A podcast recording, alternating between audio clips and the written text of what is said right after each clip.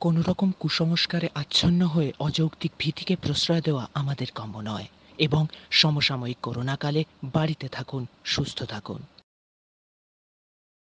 আমাদের আজকের গল্পটি নেওয়া অখিল নিয়োগের সমগ্র গল্প সংকলন থেকে। অখিল নিয়োগের জন্ম পঁচিশে ফেব্রুয়ারি উনিশশো দুই ও একুশে ফেব্রুয়ারি তার মৃত্যুদিন। অখিল নিয়োগী একজন লেখক, editor, film editor lyricist TV, stage ও রেডিওতেও তিনি কাজ করেছেন। স্বপন বুড়ো নামে তিনি পরিচিত।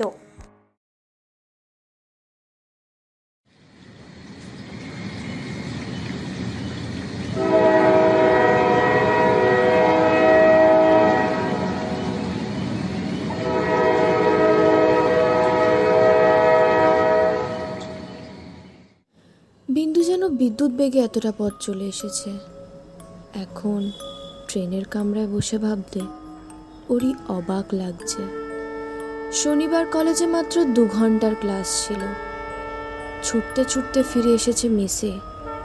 আগে থেকে ম্যাটিনি শোয়ের টিকিটও কেনা ছিল। অথেলো দেখবার একটা সুপরিকল্পিত আয়োজন ছিল বন্ধুদের সঙ্গে। সন্ধেবেলায় ছিল কলেজের প্রীতি সম্মেলন। কিন্তু কোনো কিছুতেই যোগ দেওয়া ওর কপালে নেই। ওই যে কাব্যের ভাষায় যাকে বলে বিনা মেঘে বজ্রপাত, সেই জাতীয় একটা বেমক্কা রকম কাণ্ড ঘটে বিন্দুর সব প্ল্যান ওলট পালট করে দিল। আর সত্যি কথাই তো, দেশ থেকে ওই রকম একটা টেলিগ্রাম এলে হাত পা আপনা থেকেই পেটের মধ্যে সিঁধিয়ে যায়। ওর বাবার নাকি শক্ত অসুখ এখনই বাড়ি রওনা হতে হবে। টেলিগ্রামটা করেছেন ওর পাড়া সম্পর্কে বিনোদ কাকা। সত্যি, একটা বাড়াবাড়ি কাণ্ড না হলে বিনোদ কাকা কখনো এভাবে টেলিগ্রাম করে বসতেন না। এই তো সেবার ওর মায়ের সাংঘাতিক বসন্ত হয়েছিল। তবু তিনি বিন্দুকে খবর দিতে দেননি। পাড়ার ছেলেরা পালা করে দেখাশুনো করেছে। বিনোদ কাকা নিজে সবসময় খবরাখবর নিয়েছেন। ডাক্তার কাকা ওষুধ আনার ব্যবস্থাও করেছেন। প্রয়োজন মতো রাতও জেগেছেন তবু ওর পড়ার ক্ষতি হবে বলে কাউকে খবর দিতে দেননি। কলেজের ছুটি হলে বাড়ি গিয়ে মাকে দেখে আতকে উঠেছিল বিন্দু। সমস্ত মুখে একেবারে বিশ্রী রকম বসন্তের দাগ হয়েছে।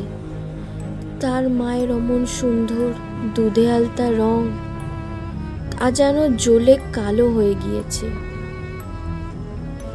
এই বয়সেও বিন্দু মায়ের বুকে মুখ লুকিয়ে কান্নাটা চেপে রাখতে পারেনি।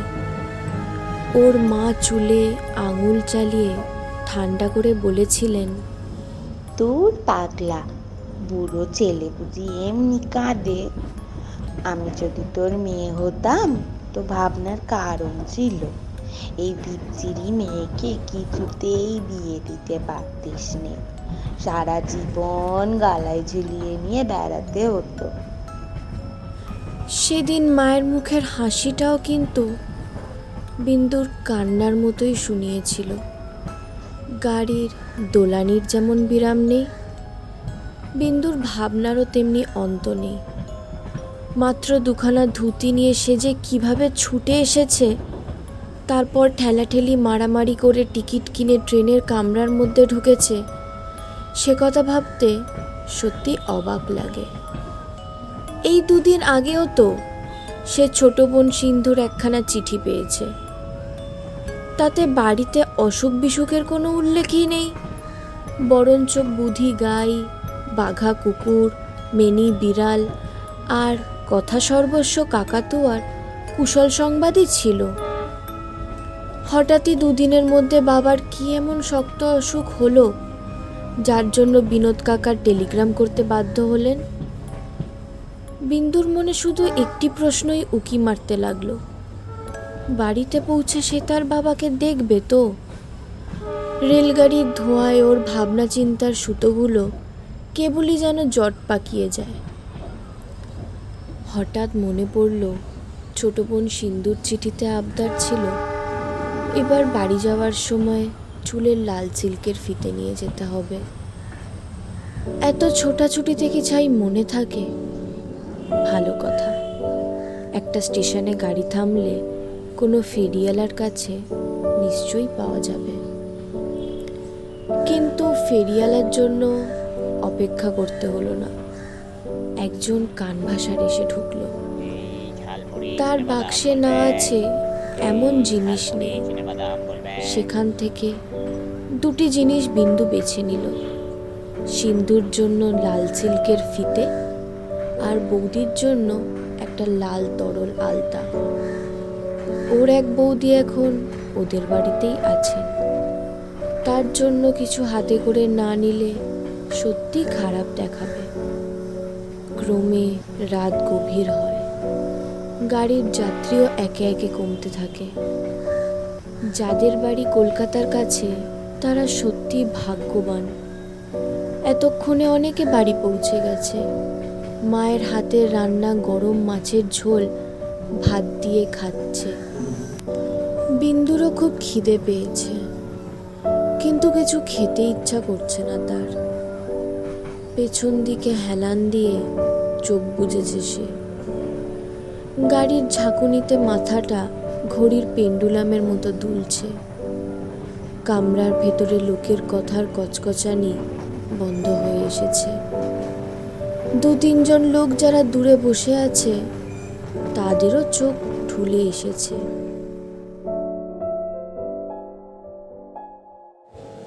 হঠাৎ কানের কাছে গিয়ে ফিসফিস করে বলল, আমাদের দেখতে আসছিস খোকা? আমরাও যে তোর জন্য পথে বসে আছি। চমকে উঠল বিন্দু। ঠিক ওর মায়ের গলা। মা ওকে খোকা বলে ডাকেন। না, ও কিছু নয়। হয়তো নিজের অজান্তে মা বাবার কথা বেশি করে ভাবছে। তাই ওই রকম কিছু শুনে থাকবে। আরেকটা স্টেশনে গাড়ি থামাতে খাবারওয়ালা এলো খাবার বেচতে। কিন্তু কিছু মুখে নিতে মন চায় না। যদিও অনেক রাত্রে গাড়ি পৌঁছাবে ওদের স্টেশনে, তবু কি জানি কেন বিন্দুর পেটের খিদেকে মোটেই আমল দিল না। দুপাশে শুধু রাশি রাশি অন্ধকার, কোথাও জোনাকির ঝাঁক, নাম না জানা একটা পাখির আওয়াজ, ট্রেনের ধোঁয়ার একটা উটকো গন্ধ। এরই ভেতর দিয়ে কখনো ঘুমিয়ে, কখনো তন্দ্রাচ্ছন্নভাবে বিন্দু বাকি সময়টা কাটিয়ে দিল। গাড়ি যখন ওদের স্টেশনে গিয়ে পৌঁছলো, তখন ঠিক রাত দুটো। তারপর আছে ক্ষেতের আল ধরে মাইলখানে খাটা পথ। দ্বাদশীর চাঁদ মাথার ওপর পুরো জ্যোৎস্না নয় অথচ বেশ আবছা আবছা ভাব। সেই চাঁদও যেন আবার মাঝে মাঝে মেঘের সঙ্গে লুকোচুরি খেলছে। মনে হচ্ছে ওই আধখানা চাঁদ কখনো ঘোমটা পড়ছে, কখনো আবার ওড়না সরিয়ে নিচ্ছে। কুয়াশা নয়, অথচ কেমন যেন একটা ঘোলাটে ভাব সারা মাঠখানা জুড়ে। তাড়াতাড়ি যেতে হবে মনে করে বিন্দু মাঠের মাঝামাঝি ধরে একটা পায়ে চলা পথ দিয়ে এগিয়ে চলল। কিছু দূর চলবার পর মনে হলো কে যেন পেছন পেছন আসছে। তার পায়ের অস্পষ্ট আওয়াজ শোনা যাচ্ছে কিনা জোর গলায় বলা যায় না। কিন্তু বেশ অনুভব করা যায় যে একটা লোক তাকে অনুসরণ করে এগিয়ে আসছে। দৃষ্টি ঠিক তার পিঠের ওপর। ও যদি হঠাৎ থেমে যায়, তার পেছনের লোকটাও দাঁড়িয়ে পড়ে। কিন্তু তাকালে পরে চোখে পড়ে না। বিন্দু বেশ বুঝতে পারল যে এত রাতে একা একা পথ চলছে বলেই ওর মনে ভয় বাসা বেঁধেছে। ভয়কে তার আবার ওষুধও বিন্দুর জানা আছে। সে বিকট গলা ছেড়ে গান ধরল। সুখণ্ড বলে বিন্দুর খানিকটা সুনাম ছিল কিন্তু আজ একই কাণ্ড ঘটছে। গলাটা মাঝে মাঝে বন্ধ হয়ে আসছে কেন? মনে হচ্ছে বেশ খানিকটা শ্লেষা জমেছে কণ্ঠনালীর ভেতরে। কিছুতেই সেটাকে দূর করা যায় না। গলা খুলে গান গাইতে পারলে আর ভয়টা কোথায়? কিন্তু কিছুতেই গলাটা আগেকার মতো হালকা করতে পারছে না। যাই হোক, থামা আর চলা, গান গাওয়া আর কান পেতে কিছু শোনা, এইভাবেই মাঠটাকে পেরোনো গেল। ওই তো সামনে গাঙ্গুলিদের নাট মন্দির আর ধানের গোলা। ওরই পাশ দিয়ে গ্রামে ঢুকতে হবে। সেখান থেকে ওদের বাড়ি আর বেশি দূরের পথ নয়। একেবারে চেনা অঞ্চলে এসে পড়েছে, তাই গলার গুনগুনানি বন্ধ করে দিল বিন্দু। ওই তো, ওদের বাড়ি দেখা যায়। বাড়ির ঠিক সামনেই সদর রাস্তার ওপর। সেই প্রকাণ্ড তেঁতুল গাছটা। কিন্তু এ কি গুমট পড়েছে আজ? গাছের পাতাটা অবধি নড়ছে না। তাহলে এইবার পথের শেষ। আগ্রহ আর উৎকণ্ঠা নিয়ে এগিয়ে যায় সে। কিন্তু এ কি কাণ্ড? তেঁতুল গাছটার ঠিক নিচে যেখানে ছায়াটা বেশ ঘন হয়ে জমাট বেঁধেছে, সেইখানে দাঁড়িয়ে আছেন ওর বাবা। হাতে সেই বাঁধানো লাঠিটা।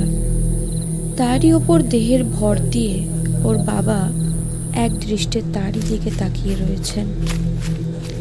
ভারী অবাক হয়ে গেল বিন্দু। ছুটে গেল ওর কাছে। বলল আপনি এত রাত্রিরে এখানে দাঁড়িয়ে কেন? আপনার অসুখের টেলিগ্রাম পেয়েই তো আমি ছুটতে ছুটতে আসছি। তা জানি বাবা, বিনোদের যেমন কাণ্ড, সামান্য কি একটু অসুখ করেছে আর অমনি তোর বিনোদ কাকা এক টেলিগ্রাম করে বসল। আমরা সবাই ভেবে পাচ্ছি না বাবু আজ যে তুই ছুটতে ছুটতে আসছিস, সে তো জানা কথা।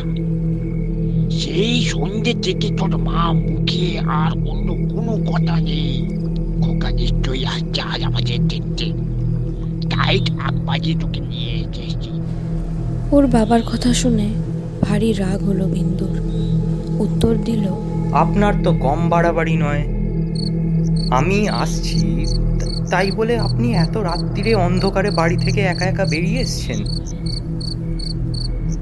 অসুস্থ শরীর একটা একটা লণ্ঠনা তো হাতে করে আনতে হয়। না না আবার লঞ্চন কিসের জন্য? এই তো দিব্যি আবছা চাঁদের আলো। পথ চলতে কোনো অসুবিধেই হবে না।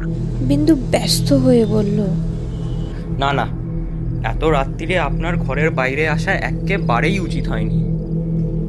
হুম, চলুন আমি আপনাকে ধরে নিয়ে যাচ্ছি। না না আমার ধরে নিয়ে যেতে হবে না। পাতের ব্যথায় এমন কষ্ট পাচ্ছি বাবা। কেউ গায়ে আঙুল ঠেকালো মনে হয় হাতগুলো কনকন করে উঠল চল তোর মা ভারী ব্যস্ত হয়ে আছে আমি আমার লাঠি নিয়ে ঠক ঠক করতে করতে দিব্যি যেতে পারব মাকে দেখবার জন্য বিন্দু ছুটে বাড়ির ভেতর চলে গেল। যাক, যার অসুখের কথা শুনে ভাবনার অন্ত ছিল না, তার সঙ্গে তো দেখা হয়েই গেল।